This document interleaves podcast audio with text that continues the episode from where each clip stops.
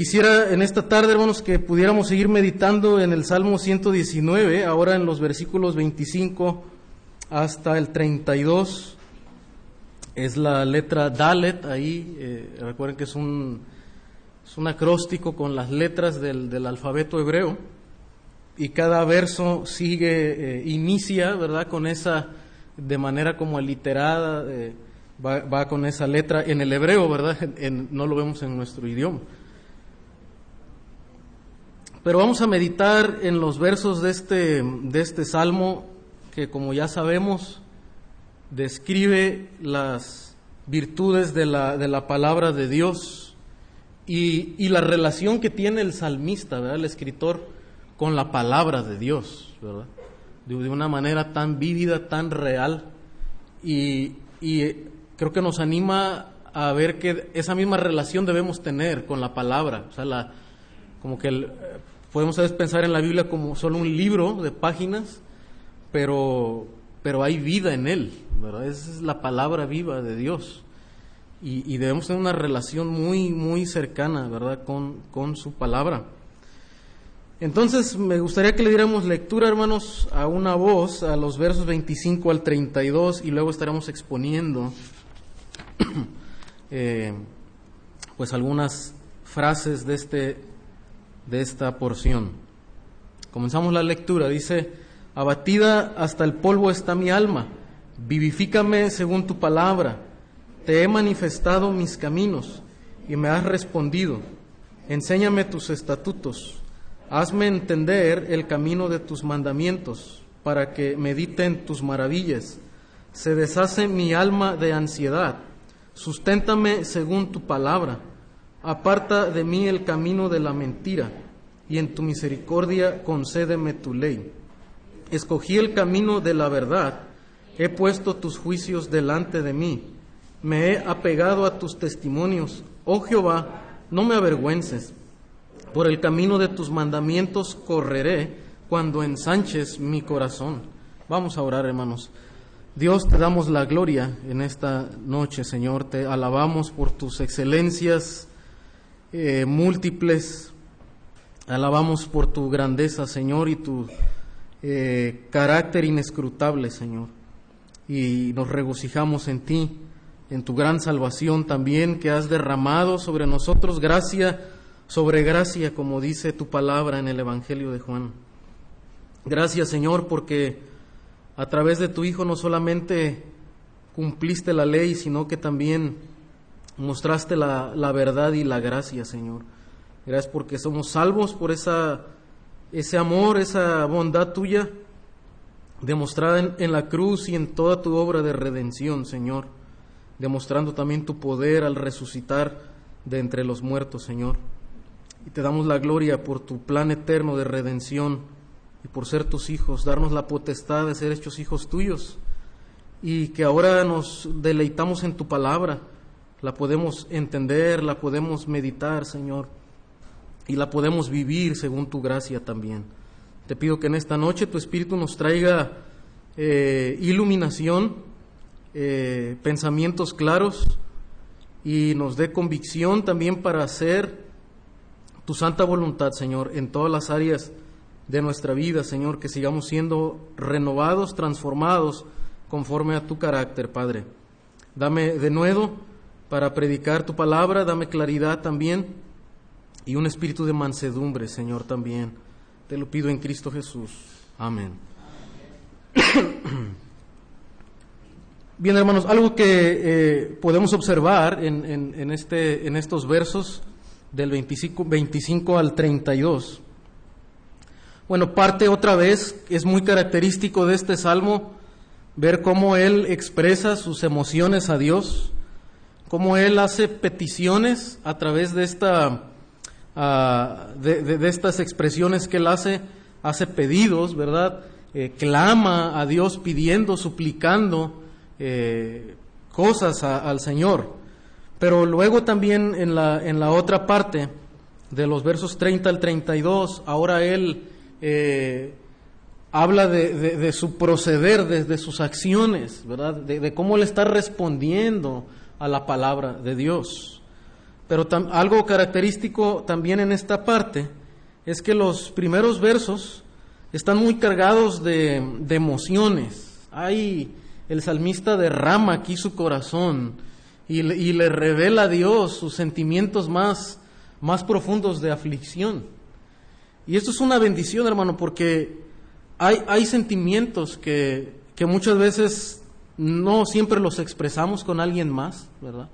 Como el sufrimiento, la, tristeza, el sentirnos a veces abatidos, derrotados, no siempre los comunicamos, ¿verdad? Eh, a veces con personas de confianza, pero eh, muchas veces solo los derramamos delante, delante del Señor. Y me llama la atención que esto está haciendo el, salmista, ¿verdad? Está derramando su alma en oración, en súplica eh, a su Dios. Y esto es un modelo, hermano. Creo que cuando vamos a la Biblia, la Biblia nos enseña cómo orar. Podemos orar la Biblia y debemos de orar la, Biblia. Y, y vemos cómo aquí el escritor expresa sus emociones. Dice, abatida hasta el polvo está mi alma abatida hasta el polvo está mi alma. Nos, nos expresa esta imagen, ¿verdad? Eh, de, como cuando alguien se siente derrotado, eh, a veces nos usamos la expresión como morder el polvo, ¿verdad? Cuando una persona está, está derrotada, ha caído, ha caído al suelo, ha, sido derribada por su enemigo, y, y, el salmista parece estar expresando eso, ¿verdad? O sea, estoy abatido, estoy eh, derribado, ¿verdad? Me, siento así como derribado eh, hasta el polvo, ¿verdad? Hasta el suelo. Mi alma así se siente. Eh, en, en, la sección anterior que vimos hace, hace, ocho días, veíamos cómo él habla inclusive de, que había enemigos que, que, lo acechaban, que lo asediaban. Y, y desde luego eh, decíamos que en la vida cristiana también enfrentamos enemigos en esta vida tanto enemigos humanos, eh, por causa del pecado, por causa de nuestra carne. También hay una lucha con el, con el enemigo espiritual, ¿verdad? No tenemos lucha, dice Pablo, contra sangre y carne, sino principados y potestades. Entonces los creyentes también a veces podemos sentirnos derrotados por, eh, por el enemigo, por la, pecaminosidad en, en este mundo y desde luego a veces también por nuestro propio, nuestro propio pecado, ¿verdad? por la tentación, por nuestra concupiscencia. Sea cual fuera la, situación, hermano, cuando nos sentimos así en, ese, eh, en esa pesadumbre de, derrota, eh, de abatimiento, noten lo que pide el salmista. Vivifícame, dice, según tu palabra. Y hermano, cuando nosotros nos sentimos así afligidos, derrotados, nuestra, nuestra mente puede divagar, ¿verdad? Nuestros sentimientos pueden girar y aún encerrarnos, ¿verdad? Enclaustrarnos en nuestras propias emociones, nuestros sentimientos y, y venir masturbación a nuestra vida. Pero, ¿cuál debe ser la respuesta del creyente? ¿A dónde debe ir el creyente cuando se siente así? Pues hermano, tenemos que correr a la palabra de Dios, ¿verdad? Dice, vivifícame según tu palabra. O sea, el, salmista desea que Dios lo vivifique, que lo anime, que, que lo levante, ¿verdad? De, ese estado de derrota, que le traiga un avivamiento, pero, pero no vendrá fuera de la palabra de Dios. y eso es lo que muchas veces podemos perder de vista, hermanos. Y desde luego viene por el Espíritu y el Espíritu Santo es la persona, la tercera persona de la Trinidad y obra en, en, en, cada victoria del creyente, en cada avivamiento del creyente, pero usa la palabra de Dios. Usa la palabra de Dios. Hermano, cuando nos sentimos así, abatidos, hay que abrir las escrituras, hay que ir a la palabra de Dios, hay que leer y meditar en la palabra de Dios y Dios vivifica, nos anima, nos levanta, ¿verdad? Eh, como, dice también Isaías, ¿verdad? Como, como sobre alas, como, como las alas del águila. Nos levanta nuestro vuelo como las águilas. Vivifícame según tu palabra. Su palabra nos alienta cuando nos sentimos derrotados y eh, también Pablo en, en el Nuevo Testamento nos recuerda que en Cristo ya tenemos la victoria. Primero los Corintios 15, 57 dice, más gracias sean dadas a Dios que nos da la victoria por medio de nuestro Señor Jesucristo. Entonces cuando tú te sientes derrotado, vas a la palabra y lo que ves, ves, el, ves el Evangelio también. Y te das cuenta que aunque tú y yo nos podamos sentir abatidos, tenemos ya la victoria. La victoria ya está ganada. ¿En quién? En Jesucristo. O sea, nuestra identidad de victoria no está en cómo nos sentimos o en cómo pareciera que está el escenario, sino en lo que nosotros ya somos en Cristo. Porque Cristo ya ganó la victoria sobre la cruz, ya ganó eh, en, la cruz sobre la maldad y sobre, sobre, ah, sobre el diablo. Entonces, hermano, nuestra victoria no está en nuestras fuerzas, sino en lo que nosotros tenemos en Cristo. El siguiente verso dice, te he manifestado mis caminos y me has respondido, enséñame tus estatutos. Aquí eh, lo que podemos observar, hermanos, otra vez es el corazón abierto que tiene el, salmista, ¿verdad?, en su relación con Dios. Eh, cuando vamos a Dios en, oración podemos no solamente abrir nuestros sentimientos, aquellos sentimientos que tal vez nos daría eh, pena, ¿verdad? O temor expresar con alguien, alguien más, sentirnos temerosos o derrotados, es algo que no quisiéramos revelar. Pero delante de Dios lo podemos hacer, pero no solamente revelamos nuestras emociones, sino también revelamos nuestros caminos, o sea, aún nuestros, eh, las cosas que nosotros hacemos, ya sea que estamos obedeciendo o hemos fallado al Señor, aún podemos decirle al Señor, Señor, he pecado contra ti, he fallado, ¿verdad? He pecado. Y, y, el salmista es muy abierto en decir, te he manifestado mis caminos. Aunque Dios ya lo sabe, ¿verdad? Dios conoce cada uno de, de nuestros pensamientos. Pero nuestro deber es abrir el corazón y confesar delante de Dios nuestros, nuestros caminos, nuestro proceder. Dice, y me has respondido. ¿Cómo, cómo le, ¿Cómo le ha respondido Dios? Bueno, la siguiente idea nos, nos da la respuesta. enséñame tus estatutos, enséñame tus estatutos. Él pide a Dios, ¿verdad? Como Dios ya lo ha hecho cuando le responde. Cuando ah, nosotros abrimos nuestro corazón y somos honestos delante de Dios en confesar nuestra, nuestra maldad, hermanos, lo que Dios trae a nuestra vida es la verdad de Dios para corregir nuestros caminos. Eso es lo que hace Dios. No solamente nos perdona, porque desde luego Él dice que nos acerquemos al trono de su gracia y hallaremos ayuda, hallaremos perdón, pero Dios corrige lo que está torcido en nuestra vida manifestamos nuestros caminos y si hay caminos torcidos, Dios los endereza con su palabra. Es la palabra la que nos vuelve al, al, camino y por eso el salmista dice, enséñame tus estatutos.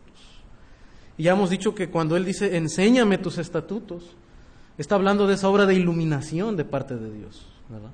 Que cuando usted va a la Biblia, Dios trae un espíritu de, a través de su espíritu nos trae claridad para comprender para ver lo que la palabra de Dios dice. La palabra de Dios nos redarguye de pecado. Y una vez que confesamos nuestros pecados, nos corrige en el camino de justicia. Como Pablo dijo allá en 2 Timoteo 3:16, ¿verdad? Que la escritura es útil para enseñar, para redarguir y para corregir, para instruir en justicia. Eso es lo que hace la, la escritura. Entonces, hermano, debemos manifestarle a Dios nuestras, eh, aún nuestras derrotas o el sentir de derrota, ¿verdad? Eh, debemos manifestar nuestros caminos. Y luego en el verso 27 dice, hazme entender el camino de tus mandamientos. Otra vez siguen esa expresión, ¿verdad? Que, que Dios le, ayude a entender, le traiga iluminación el camino de tus mandamientos le, llama tanto estatutos o mandamientos, ¿verdad? que sean relevantes a su vida, que le hagan ver su, camino. Y luego dice, para que medite en tus maravillas. Eso es algo bien importante, hermano, en, la vida del cristiano. Cuando vamos a la Biblia, eh, la Biblia nos revela, es como esa... Eh, espejo, ¿verdad?, que revela las imperfecciones, nos revela nuestro mal camino.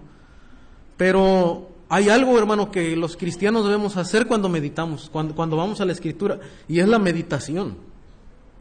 Y, meditar, note que la meditación tiene que ver con poner pensamientos acerca de Dios. Meditar es eh, recordar y reflexionar sobre los hechos maravillosos de Dios, es lo que está diciendo, para que medite en tus maravillas. O sea, cuando vamos a la Biblia, vamos viendo cómo Dios actúa, cómo Dios actúa a través de la historia de la redención, ¿verdad? O sea, cuando vamos a la Biblia no vemos solamente la historia de Daniel, de quién fue Daniel y, y de cómo era Daniel y algunos principios, ¿verdad?, de la vida de, de un personaje, que desde luego Dios los usó y tuvieron virtudes también por, por la obra de Dios. Pero hermano, la Biblia una y otra vez nos recuerda que meditamos en los hechos poderosos de Dios. Y eso es lo que cautiva al creyente, eso es lo que nos transforma y nos lleva a adorar a Dios. Meditar en las maravillas de Dios. Considerar sus hechos salvadores de Jehová y contarlos a la siguiente generación, como dice el Salmo 78, 4. Dice, no las encubriremos a sus hijos, contando a la generación venidera las alabanzas de Jehová y su potencia y las maravillas que hizo. El deber, ¿verdad?, de, de nosotros como, como cristianos, como padres que ya experimentamos el Evangelio, que conocemos la, historia de la, de la Biblia, la historia de la redención, ahora nuestro deber es contarla a la siguiente generación, ¿verdad? A la siguiente generación, hablarles de quién es Dios y de, de, cómo es el Dios que salva, ¿verdad? Que ha salvado a su pueblo, que ha salvado también ah, y, ha, y, ha, ofrecido ¿verdad? la salvación a toda la humanidad. Hermano, leamos la Biblia y expliquemos las escrituras a nuestros hijos y a nuestros nietos. Leámosla, leámosla en familia, ¿verdad? Tome tiempo con, sus hijos para leer, leer historias de, eh, de la escritura y, resaltar la manera en la que Dios está obrando, la manera en la que Dios salva, la manera en la que Dios obra, ¿verdad? Mostrando misericordia o inclusive a veces trayendo juicio, ¿verdad? Y castigando el pecado, mostrando su santidad, pero también mostrando su gracia. Podemos leer, podemos explicar, ¿verdad? Si usted puede explicar, también puede eh, interpretar, cada cristiano puede interpretar, ¿verdad? La, la Biblia y explicarlas de manera sencilla a sus hijos o a sus nietos. Esa es nuestra tarea, hermanos, que tenemos en familia, que tenemos como iglesia, ¿verdad? Los diferentes ministerios, escuela dominical, ¿verdad? De eso se trata, de, de contar a la siguiente generación los hechos de Dios, escuela cristiana o algún otro ministerio, ¿verdad? Enfocado a los niños. Hermanos, la historia de la salvación siempre es impresionante y gloriosa. Cada vez que usted la lee, ¿verdad?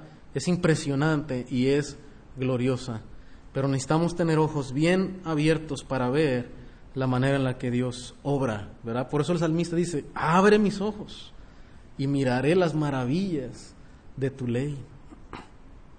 El siguiente verso 28. Se deshace mi alma de ansiedad, ¿verdad? Qué, eh, qué gráfico ahora, ¿verdad? Está haciendo para... No, no es fácil comunicar emociones, ¿verdad? No es algo tangible no es algo que puedes representar tan fácilmente, pero la manera en la que lo expresa el salmista, ¿verdad? Como algo que, que se deshace, que está quebrantado, ¿verdad? Que se siente desbaratado. En la primera parte es como que está derrotado, está hasta el polvo, ¿verdad? Ya está en el polvo, está en el suelo y no, no hay esperanza para que se pueda levantar. Ya su enemigo tiene la espada, ¿verdad? Y, y él lo tiene en el suelo. Pero en el verso 28 ahora expresa cómo se siente el sentir de su alma, ¿verdad? Como desecha, como desecha. Desecha está mi alma, pero añade otra, otro, des, otra, otro estado, hermano, de ánimo del alma. es la ansiedad, la ansiedad. Esta es una de las luchas, hermano, yo creo que más comunes en nuestra sociedad. Estar llenos de ansiedad, de inquietud, de preocupación. Hoy en día los médicos, los psicólogos, ¿verdad? Lo, lo llaman el, estrés, el sentirnos en estrecho, ¿verdad? Pero la Biblia lo, lo, lo, describe de varias maneras y uno de estos sentimientos es un sentir de ansiedad, de una preocupación desmedida, ¿verdad? Eh, donde pierde la esperanza, donde se siente bajo presión, bajo inquietud. Y el salmista dice que así, así se siente, ¿verdad? La ansiedad eh, se expresa de esa manera, como sentirnos deshechos, sin esperanza, sin fortaleza sin confianza. Pero otra vez, ¿qué pide él al Señor? Y la ansiedad, hermano, no es algo ajeno a la vida del creyente. El salmista lo está expresando como un hombre que desde luego tuvo una relación cercana con el Señor, lo podemos ver en sus, expresiones. Y entonces tampoco sería ajeno a la vida de un creyente. De hecho, el Señor, recuerden que allá en el Evangelio en Mateo, los confronta con esa preocupación que ellos tienen, con la ansiedad. Los discípulos, el Señor sabía que enfrentarían sus discípulos ansiedad, preocupación. ¿Y qué debemos hacer otra vez? El salmista en el, en el 25 pide a Dios que lo vivifique, que lo avive, ¿verdad? Con su palabra. Pero ahora que dice en el 28, dice, susténtame según tu palabra. Algo que, se siente deshecho, que ya no tiene solidez, ¿verdad? Que no hay, eh, no hay un eje, no hay algo sólido que, los, que lo sostenga, que lo contenga. Y él le dice al Señor, susténtame, sé tú el que me traiga esa firmeza, ¿verdad? Esa solidez a mi alma, porque mi alma se siente deshecha. Pero desde luego otra vez viene por los hechos, por lo que Dios ya ha revelado acerca de sí mismo en su palabra. Eh, la ansiedad, hermano, nos roba el gozo de confiar en el control soberano de Dios. Vamos a, ver Mateo 6:25. Y, y le voy a dar una lectura así eh, rápida porque Creo que estas, estas promesas, estos pensamientos del Señor Jesús nos siempre nos animan y nos dan la, la visión correcta cuando nuestra alma puede sentirse deshecha por la ansiedad. Dice el Señor, por tanto os digo, no os afanéis por vuestra vida. ¿Qué habéis de comer o qué habéis de beber? Estas muchas veces son nuestras preocupaciones, las cosas más básicas de la vida como el alimento, ¿verdad? El sustento, el sustento eh, de la vida, ni por vuestro cuerpo que habéis de vestir, el, afán de, la apariencia. No es la vida más que el alimento y el cuerpo más que el vestido. Está poniendo los valores correctos el Señor acá. Mirad las aves del cielo que no siembran, ni ciegan, ni recogen en graneros, y vuestro Padre Celestial las alimenta. ¿No valéis vosotros mucho más que ellas? Y nos da otra vez el valor de dónde viene nuestro valor y nuestra identidad. Hace un rato vimos que nuestra identidad viene, nuestra victoria está en Cristo y ahora el Señor Jesús dice que nuestro valor está en Dios. Para Dios nosotros valemos porque somos sus hijos, ¿verdad? ¿Y quién de vosotros podrá, por mucho que se afane, añadir a su estatura un codo o a su vida, como, como expresan los, eh, en, los idiomas originales, ¿verdad? Más la idea como añadir a tu vida. Tú, no tenemos el control de la vida, no podemos añadir un día más, nuestros días ya están determinados. Y por el vestido, ¿por qué os afanáis? Considerad los lirios del campo, cómo crecen, no trabajan ni hilan. Pero os digo que ni aun Salomón, con toda su gloria, se vistió así como uno de ellos. Y si la hierba del campo que hoy es y mañana se echa en el horno, Dios la viste así, no hará mucho más a vosotros, hombres de poca fe. La raíz está en la confianza, ¿verdad? En Dios, en, en quién es Él y lo que nosotros somos en Cristo. Dice, no os afanéis, no estéis ansiosos, ¿verdad? Otra manera también de, de, comunicar, ¿verdad? Esta emoción del afán. Pues diciendo, ¿qué comeremos o qué beberemos o qué vestiremos? Porque los gentiles buscan todas estas cosas, pero vuestro Padre Celestial sabe que tenéis necesidad de todas estas cosas. O sea, Dios está al cuidado de sus hijos. Y en eso debemos descansar en el control soberano de Dios. Esa es la lucha diaria, hermano, del creyente, confiar, confiar cuando el alma está se deshace por la ansiedad, vamos a su palabra que nos sustenta y vamos a ella y creemos en lo que ella dice y creemos en quién Dios es, ¿verdad? Un Dios que está en control de todas las cosas y cuida de sus hijos. ¿Y qué debemos de buscar? dice el Señor en dónde nos debemos, debemos meditar y en qué nos debemos enfocar. Dice, mas buscad primeramente el reino de Dios y su justicia, y todas estas cosas os serán añadidas.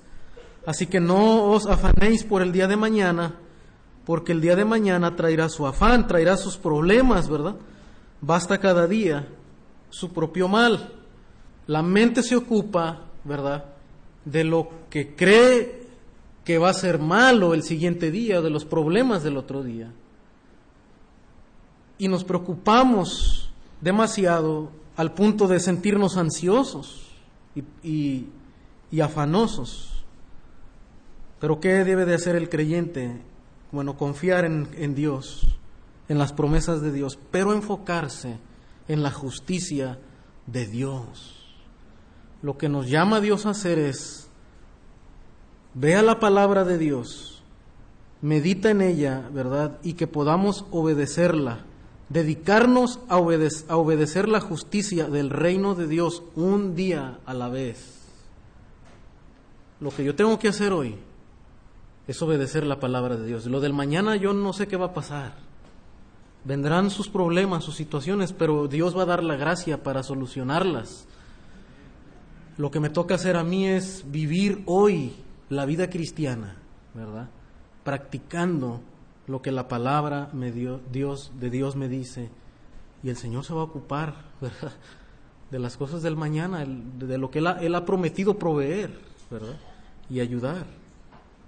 Mi tarea entonces es sujetarme a lo que yo ya sé, la revelación escrita, ¿verdad?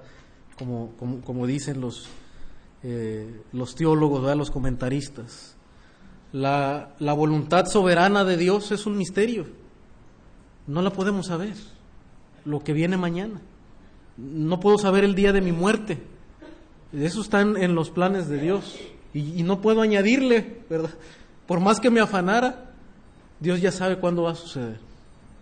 Pero lo que sí puedo hacer es obedecer lo que ya está escrito en la palabra de Dios. Hermano, esto es un alivio para el alma. Concentrarme en la palabra de Dios y en obedecer a Dios destruye la ansiedad en el corazón del ser humano. Y eso es lo que trae es, ese sustento, ¿verdad? Según tu palabra, como dice el salmista. Los siguientes versículos 29 dice, aparta de mí el camino de la mentira. Sigue pidiendo, ¿verdad? sigue pidiendo al Señor, sigue clamando. ¿Y qué pide? bueno, que, que, de acuerdo a la palabra de Dios, esto no está aislado de la palabra de Dios, ¿verdad? Hemos visto cómo, cómo el pensamiento del escritor está gobernado, enfocado en la palabra de Dios. No es que esto viene por arte de magia, ¿verdad? No es que está diciendo, bueno, Señor, ya ayúdame a, no practicar la mentira y va a suceder así, ya. Y, y, el, y que el cristiano no tiene participación en esto, ¿no? El cristiano tiene que ir a la palabra. Dice, aparta de mí el camino de la mentira. O sea, lo que él está expresándole a Dios es su sentir, ¿verdad? Y, buscando la gracia, la ayuda de Dios. Pero también Dios obra, como dice, y en tu misericordia concédeme tu ley. O sea que es a través de la ley de, del Pentateuco, ¿verdad? De, los, de lo que por lo menos el salmista hasta ese entonces tenía como palabra de Dios. Los escritos que él tuvo en ese momento. Nosotros tenemos ahora completa la revelación, pero él en ese momento tuvo ciertos libros.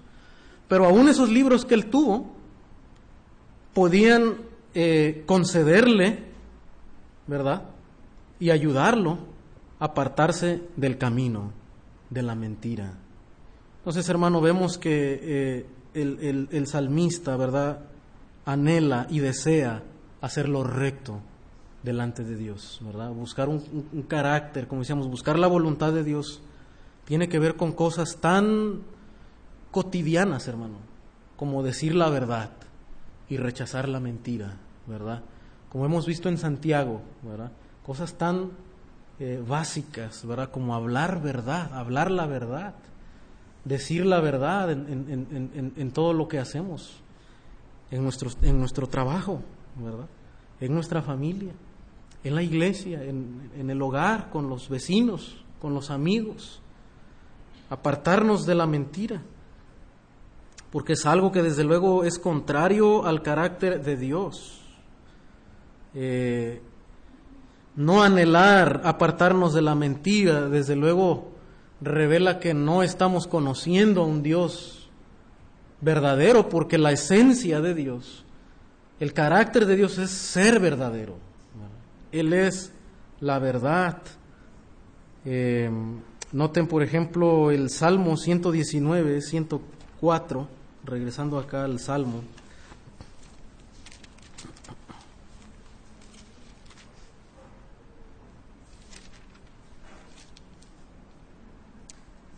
De tus mandamientos, dice, he adquirido inteligencia, sabiduría, ¿verdad? Noten, hermano, cómo esto es increíble.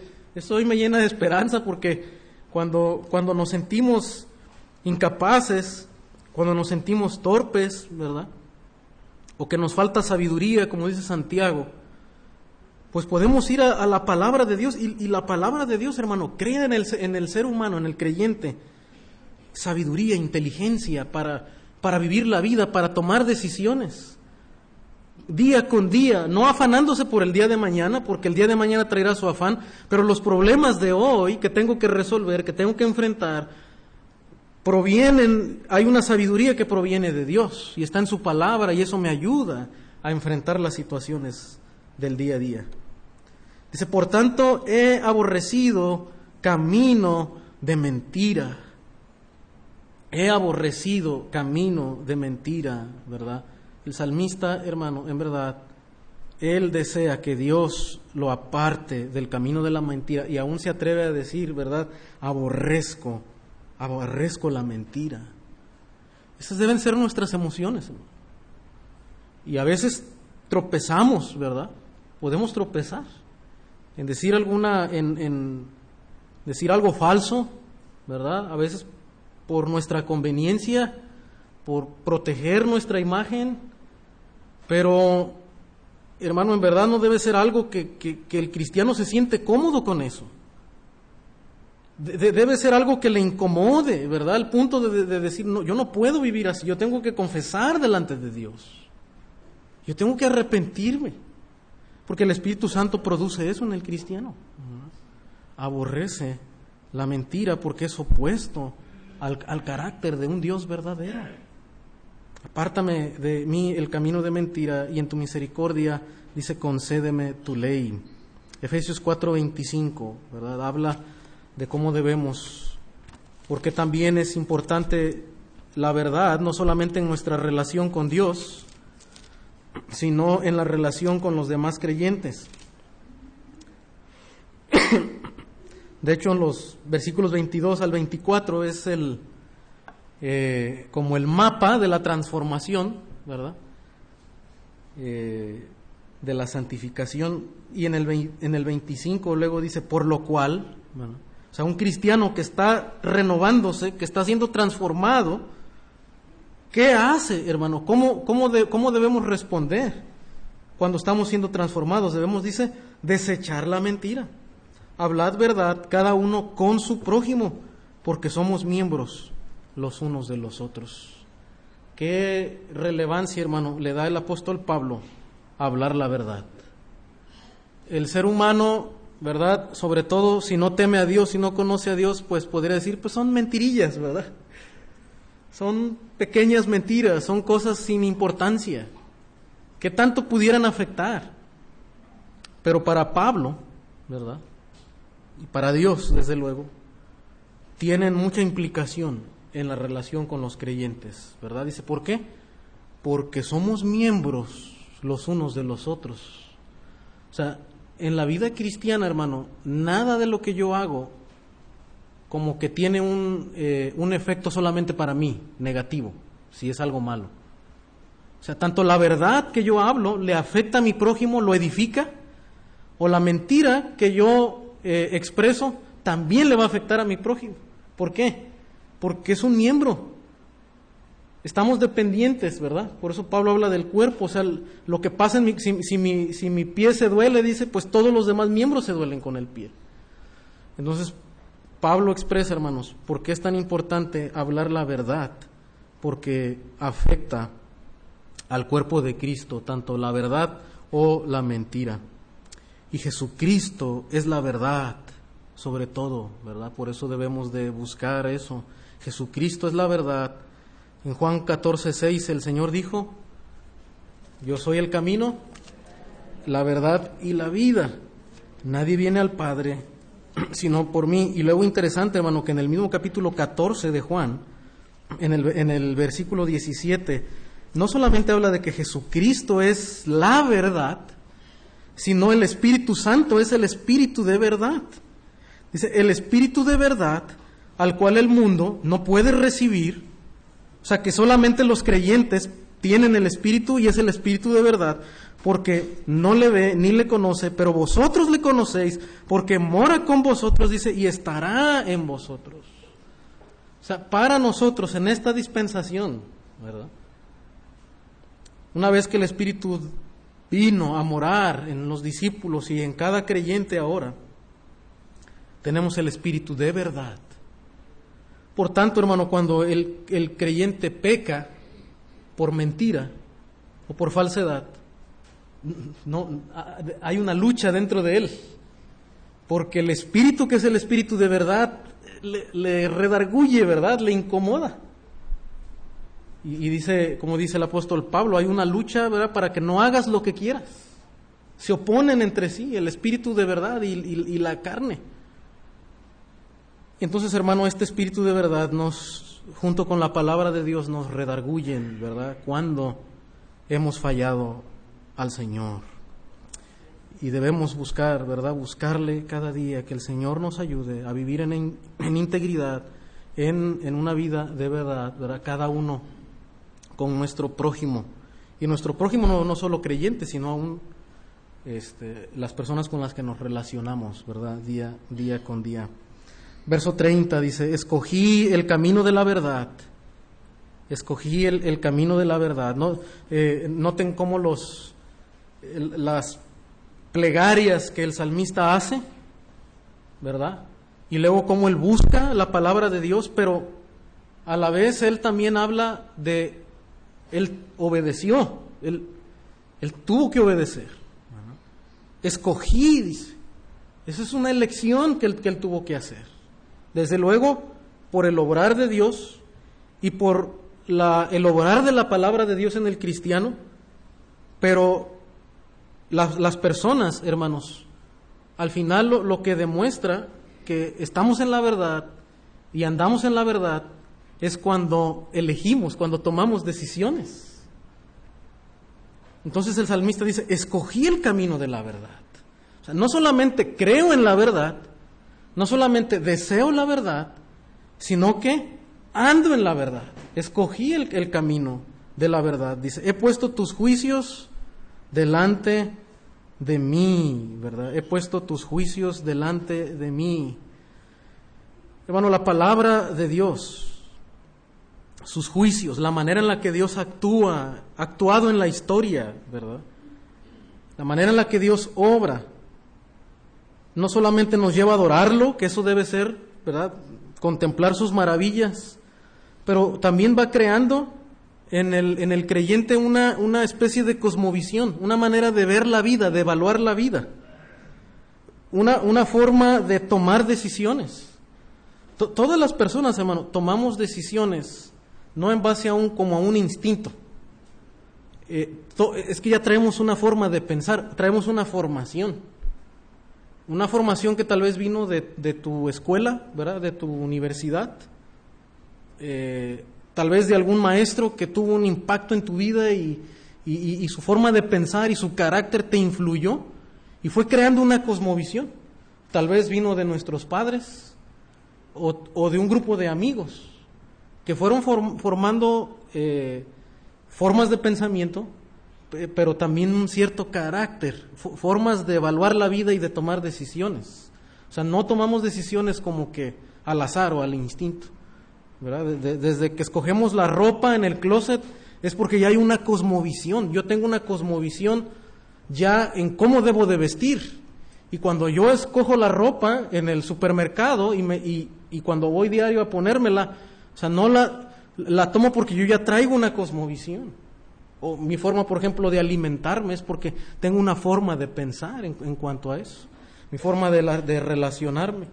Eh, la forma en la que llevo a cabo mi trabajo, ¿verdad? Ya viene de una cosmovisión, de una forma de pensar. Entonces, ah, la palabra de Dios, hermano, crea en el cristiano, cuando el cristiano medita, cuando el cristiano se empapa de la sabiduría de Dios, le va creando una forma de evaluar las situaciones de la vida. Por eso el salmista dice, escogí el camino de la verdad. lo que tú escoges es por qué, dice, porque he puesto tus juicios delante de mí. El, el, salmista al considerar la manera en la que Dios obra en la historia, cómo Dios es justo, cómo Dios es verdadero, y la manera en la que va Dios obrando, eso crea en él una, una, una forma de, de vivir la vida, de ver la vida, y es entonces que él escoge el camino de la verdad, porque sus juicios están delante de él. Esa es la manera en la que somos transformados, hermano, y, vivimos la vida, la vida cristiana. Es la manera en la que podemos crecer en, integridad, en obediencia, en todas las relaciones eh, personales. Nos lleva a tomar las decisiones diarias de acuerdo con la voluntad de Dios, a, hacer elecciones, a, a tomar decisiones conforme a la voluntad de Dios. ¿Por qué? Porque tus juicios están delante de mí. ¿Por qué es tan importante tener un devocional en la mañana? Porque vamos a la palabra y vemos cómo piensa Dios, cómo obra Dios. Y eso afecta la manera en la que yo voy a vivir, ¿verdad? O debe de afectar la manera en la que yo debo vivir el resto del día. Y, no solamente debo leer, debo, debo tomar un versículo donde yo medito, donde lo considero, donde le doy vueltas ¿verdad? Eh, en, el buen sentido de la palabra, ¿verdad? Sin, faltar al respeto a, la palabra, en el sentido de meditarlo, ¿verdad? De, considerarlo. Y eso lo traigo a través del día, Lo memorizo, Y lo hago parte de mi vida, lo pongo en mi corazón. Y es la manera, hermano, en la que puede afectar la palabra nuestro diario vivir. ¿Qué determina, hermanos? las decisiones que, estamos tomando día con día en nuestra familia o en el trabajo? ¿Es una cosmovisión bíblica? ¿Es un pensamiento bíblico? ¿O es tal vez eh, lo que vimos en, una telenovela, verdad? Lo que vimos en un video, en, en una red social, verdad?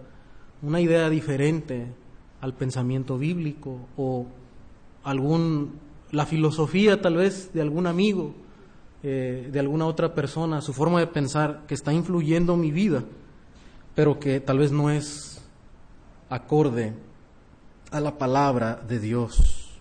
Versículo 31. Me he apegado a tus testimonios. Interesante el lenguaje, hermanos, que, que expresa el salmista para mostrarnos esa, esa intensidad con la que nos debemos relacionar con la palabra de Dios. O sea, de tal manera que Él está apegado, ¿verdad? O sea, el pensamiento de Dios, la, la, mente de Dios en la Biblia ya es parte de Él. Está pegado, ¿verdad? Está unido a su corazón, a sus pensamientos. Dice, me ha pegado a tus testimonios. Dice, oh Jehová, no me avergüences. No me avergüences. ¿Qué, qué, qué está diciendo acá? Bueno, en el verso 25 habla de que se siente abatido, que se siente derrotado, de que se siente ansioso y preocupado. Y parece que va en ese tenor, hermanos. Cuando usamos esta expresión, no me avergüences, por ejemplo, em, en el Salmo 25.2,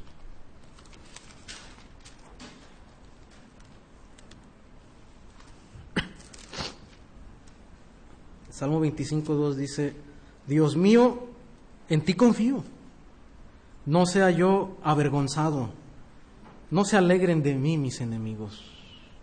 la, idea es como que, no sea burlado por mis enemigos, o sea, que no llegue al punto de ser derrotado y luego ser avergonzado, ¿verdad? Por, por, mis, por mis enemigos, en derrota. ¿Y qué, es el, clamor? Dice, confío en ti, que, tú me vas a dar la victoria. ¿Por qué? Porque estoy apegado a tus testimonios. Era una de las promesas, ¿verdad? Para el rey, el rey que se sujetaba a la palabra, Dios le daba la, victoria en el, en el, sentido literal también, ¿verdad? Como, como hemos dicho, para nosotros los, los creyentes de hoy en día, pues tenemos una lucha espiritual y nuestra victoria ya está asegurada en Cristo Jesús, ¿verdad? Y en hacer la voluntad de Dios. Y aun cuando el mundo pudiera burlarse de nosotros, hacernos daño, ¿verdad? También, sufrir persecución, sufrir hambre, angustia, como dice Pablo allá en Romanos 8. Pero dice, algo sabemos, y es lo que nos hace más que vencedores, ¿verdad? Que nada nos puede separar del amor de Dios. Esa es la victoria del cristiano, hermanos. Que aunque puede sentirse derrotado porque tal vez perdió el empleo y no tiene trabajo, ¿verdad? porque tal vez perdió a un familiar, porque hay algo que, que lo hace sentirse, ¿verdad?, cabizbajo. Pero hay algo en lo que está seguro, ¿verdad? Y en lo que sabe que es más que vencedor. Y es que tiene la victoria en Cristo. Y es que tiene el amor de Dios, ¿verdad? En la comunión con Jesucristo. Me ha pegado tus testimonios, no me avergüences, dice el salmista, ¿verdad? creyente que anda en la verdad y en obediencia no puede ser derrotado ni avergonzado porque se regocija en la gloria de Dios, ¿verdad? En que está glorificando a Dios, obedeciendo a Dios y no agradando a los hombres. Y eso es lo que dijo Jesús, ¿verdad? Yo no recibo gloria de los hombres, yo, yo quiero agradar a mi Padre. Y en eso radica también la victoria del cristiano, hermano, que él está buscando hacer la voluntad de Dios. Y por eso se puede sentir victorioso y por eso se puede sentir orgulloso y confiado, ¿verdad? Regocijándose en la gloria de Dios y no en la opinión de los hombres. Finalmente el 32 dice, por el camino de tus mandamientos correré cuando ensanches mi corazón, ¿verdad? Cuando ensanches mi, corazón. Ah, creo que el salmista cierra esta, esta porción, hermanos, ¿verdad? Eh, expresando la manera en la que él se, se regocija, ¿verdad? Y busca, busca en, eh, en, una forma tan intensa, ¿verdad? Que él habla de correr, ¿verdad? De buscar, de perseguir los mandamientos de Dios. Hermano, que lo que más anhelemos y que más hagamos con intensidad, sea buscar la ley de Dios, sea buscar lo recto de, parte de Dios, lo que Dios dice, ¿verdad? A veces nos afanamos por muchas cosas. Corremos todos los días para buscar el sustento diario y hay que hacerlo, es nuestro deber. Pero hermano, que lo que más nos afane y lo que hagamos con mayor intensidad no sea buscar la opinión de las personas, sino buscar los mandamientos del Señor, buscando agradarlo a Él. Y luego dice, cuando ensanches mi corazón, ¿verdad? Qué, qué expresión tan, tan interesante, hermano. Porque habla del gozo, de la bienaventuranza del cristiano, ¿verdad? Otra vez. De esa manera en la que él se siente pleno, se siente regocijado, se siente satisfecho, aunque por un lado comenzó hablando de, de sentirse abatido, de sentirse en ansiedad, pero ahora termina, ¿verdad?, hablando de cómo el Señor, a través de su palabra, ensancha su corazón, ¿verdad? Lo llena de gozo, se siente pleno al hacer la voluntad de Dios. Eso es lo que eh, nos recuerda el apóstol Pablo, ¿verdad? Que la voluntad de Dios es buena, es agradable y es perfecta. Un último pasaje, hermano, que me gustaría que comparáramos es Primero de Reyes 4:29.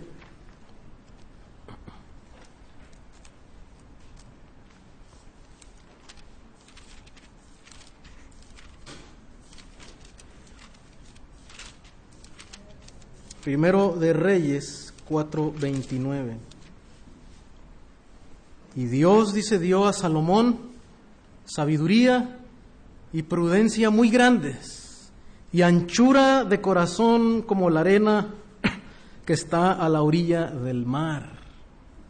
Se está muy ligado con, la sabiduría de la que viene hablando el salmista, ¿verdad? De, esa sabiduría, de esa, ah, de esa dirección, ¿verdad? Dios le dio a Salomón, dice, sabiduría, prudencia y anchura de corazón, ¿verdad? O sea, como que un, corazón ensanchado, pleno, ¿verdad?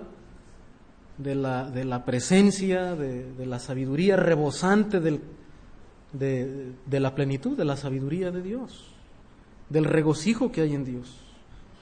Para un corazón que tiene gozo y paz se encuentra al andar en los caminos del Señor. Y finalmente, recordemos que esa sabiduría, ¿verdad?, que ensancha el corazón, la sabiduría, como dice Santiago, que proviene de lo alto, que es pura, es pacífica, es llena de misericordia y de buenos frutos, ¿verdad?